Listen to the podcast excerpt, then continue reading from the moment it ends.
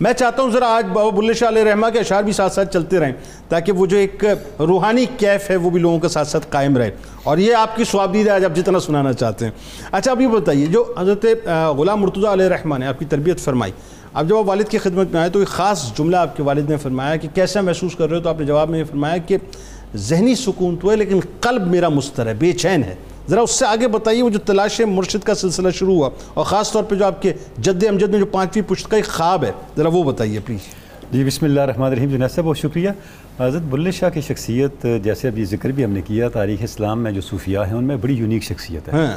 یعنی جس کو آپ کہتے ہیں نا کہ جنہوں نے بالکل ڈائریکٹ کلام کیا ہے حقائق کو حالات کو بغیر کسی تکلف کے جس انداز سے بیان کیا اور اس پہ جس طرح سے انہوں نے کمنٹ کیا ہے اپنے زمانے کے دوغلے پن پر اپنے زمانے کے تسنوں پر اور حقیقت پر پڑی ہوئی گرد کو ہٹانے کے لیے جو اسلوب اختیار کیا وہ بلے شاہ کا امتیاز ہے۔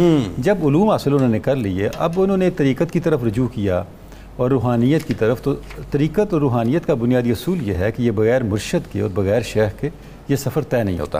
تو انہوں نے اپنے والد گرامی سے جب اس کی درخواست کی تو والد گرامی نے ان کی رہنمائی کی اور ان کو پھر خواب میں اپنے اجداد میں سے ایک جد امجد میں سے اشارہ ملا کہ آپ کی جو روحانی نسبت ہے شاہ عنایت قادری کے ساتھ اچھا شاہ عنایت قادری بہت بڑے عالم تھے اپنے زمانے کے۔ جنید صاحب ان کی پانچ کتابیں ہیں جو انہوں نے فارسی زبان میں لکھی۔ اور وہ قصور میں درس و تدریس کا کام بھی کرتے تھے۔ اور پھر بعد میں وہ قصور سے لاہور منتقل ہو گئے۔ اور جس وقت وہ قصور میں تھے شاہ عنایت قادری اس وقت بھی وہاں پر ان کے علم کے ساتھ ساتھ روحانیت کا شہرہ بھی تھا۔ کہ وہ صاحب روحانیت بھی ہیں۔ اور ظاہر ہے بلے شاہ کا ایک اشارہ بھی تھا اور بلے شاہ کو ویسے حضرت بلے شاہ کو ویسے بھی ان کے ساتھ تعارف تھا۔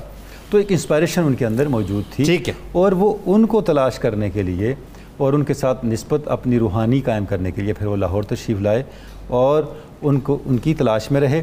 اور اچھا یہ بڑی امپورٹنٹ بات ہے کہ جتنے بڑے مسٹیک صوفیاء ہیں ان کی زندگی کا کوئی نہ کوئی ایسا واقعہ ہوتا ہے جو واقعہ ان کو نمایاں کر دیتا ہے پھر ان کی ساری تعلیم عام ہو جاتی ہے سوسائٹی کے اندر۔ بلے شاہ کی شخصیت میں جس پہلو نے ان کو گمنامی سے نکال کے شہرت کے آسمانوں پہ پہنچا دیا وہ ان کا مرشد کے ساتھ تعلق ہے۔ اچھا اس تعلق نے ان کے مرشد کو بھی حیات دوا متا کر دیا کیا بات ہے؟ شاہ قادری کو بھی دیکھتے ہیں وہ عالم بھی تھے مصنف بھی تھے مدرس بھی تھے صاحب روحانیت بھی تھے لیکن ان کی وجہ شہرت بلے شاہ ہیں۔ اچھا آپ دیکھیں کہ حضرت شاہ عنایت قادری سادات میں سے نہیں تھے جبکہ بلے شاہ سادات میں سے تھے۔ باوجود سید ہونے کے انہوں نے اس شخصیت کے ہاتھ پہ بیعت کی جو سید نہیں تھے پنجاب کی ایک کاسٹ ہے ارائیں آرائیں سے۔ وہ ارائیں تھے۔ اچھا جس وقت یہ ہوا تو ظاہر ان کی فیملی نے اس کو برداشت نہیں کیا۔ تو اب بلے شاہ کہتے ہیں کہ بلے نو سمجھاون آئیاں پینا تھے پرجائیاں۔ من لے بلیا ساڈا کہنا چھڑ دے پلا ارائیاں آل نبی دی اولاد علی دی۔ تو کیوں لیکاں لائیاں؟ تو اب بلے شاہ جواب دیتے ہیں جیڑا سانو سید آکھے دوزخ ملن سزائیاں جیڑا سانو ارائیں آکھے بہشت پینگاں پائیاں۔ آہا ذرا ترجمہ ہی بتائیں نا لوگ اب کہہ رہے ہیں کہ جب میں نے ایک سید ہوتے ہوئے ارائیں کے ہاتھ پہ بیعت کی تو میرا پورا خاندان اکٹھا ہو گیا میرے خلاف۔ اچھا۔ محاذ بنا لیا۔ ٹھیک۔ ہے اور آ کے کہنے لگے تو ہم نے سادات کی جو عزت اور ناموس تھی اس کو کیوں خراب کیا؟ ٹھیک۔ ارائیں کو چاہیے تھا وہ سید کا مرید ہوتا۔ تم نے الٹا کام کر دیا۔ ٹھیک ہے۔ تم سید ہو کے ارائیں کے مرید ہو گے چھوڑو اس تعلق کو۔ اس تعلق کو ترک کر دو۔ اب بلے شاہ فرماتے ہیں کہ میں نے جواب میں یہ کہا کہ اب جو مجھے سید کہے گا وہ دوزخ میں جائے۔ جو مجھے ارائیں کہے گا وہ جنت میں جائے۔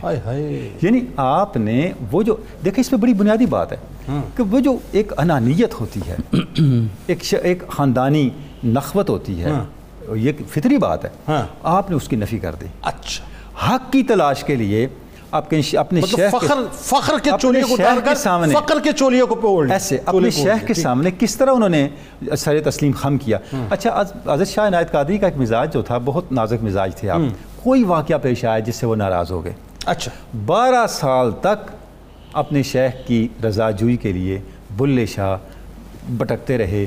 اور ایک عجیب کیفیت میں رہے۔ اچھا اس کیفیت نے ان کے اندر پہلے دن سے شروع سے بچپن سے شاعری کا ایک پوٹینشل تو تھا استعداد تھی اس کو چمکا دیا۔ اچھا۔ اچھا اب اس شاعری جو تھی ان کی وہ پھر درجہ کمال پہ جا پہنچی۔ اللہ۔ جس کے اندر ہجر ہے فراق ہے حالات کا بیان بھی ہے اور جو اس زمانے کے ایک قسم پرسی ہے وہ ساری چیزیں اب ان کی شاعری کے اندر پھر سمٹ ایک بات ڈاکٹر صاحب بتائیے جب یہ اپنا حضرت اورنگزیب عالمگیر رحمۃ اللہ علیہ نے پردہ فرمایا اور جس وقت احمد شاہ عبدالی اور نادر شاہ نے ہندوستان پہ حملہ کیا ہے اور دہلی ظاہر ہے وہ خون کا غسل کر رہا تھا پنجاب کی صورتحال بڑی جی جی جی تو آپ کی نفس تھی سیاسی حالات پہ بھی۔ اور آپ نے فرمایا کہ در کھلا حشر عذاب دا برا حال ہویا پنجاب دا۔ تو آپ سیاسی طور پہ بھی جو ہے متحرک رہتے تھے اور اس کی بنیادی وجہ یہ جو کلام ہے نا آپ کا جس نظم کی طرف آپ نے اشارہ کیا دیکھیں بات یہ ہے کہ مغل جو حکمران تھے اقتدار تو دہلی میں تھا۔ اور اورنگزیب کا سارا زمانہ اگر آپ دیکھیں تو مہمات میں گزرا ہے۔ ٹھیک۔ اچھا جو دور دراز کے شہر تھے جیسے قصور تھا وہاں پہ جو لوکل لوگ تھے زمیندار تھے سردار تھے وڈیرے تھے ان کا ظلم و ستم اپنے عروج پہ تھا۔ اسی لیے بلے شاہ نے یہ جو بات آپ کہی کہتے ہیں در کھلا حشر عذاب دا برا حال ہویا پنجاب دا۔ ڈر ہاویے دوزخ ماریا۔ ہاں ہاں۔ سنوا مل یار پیاریا۔ فرماتے ہیں کہ ہمارے تو شہروں کا اور معاشرے کا ماحول وہ ہو گیا جیسے جہنم میں بیٹھے ہیں۔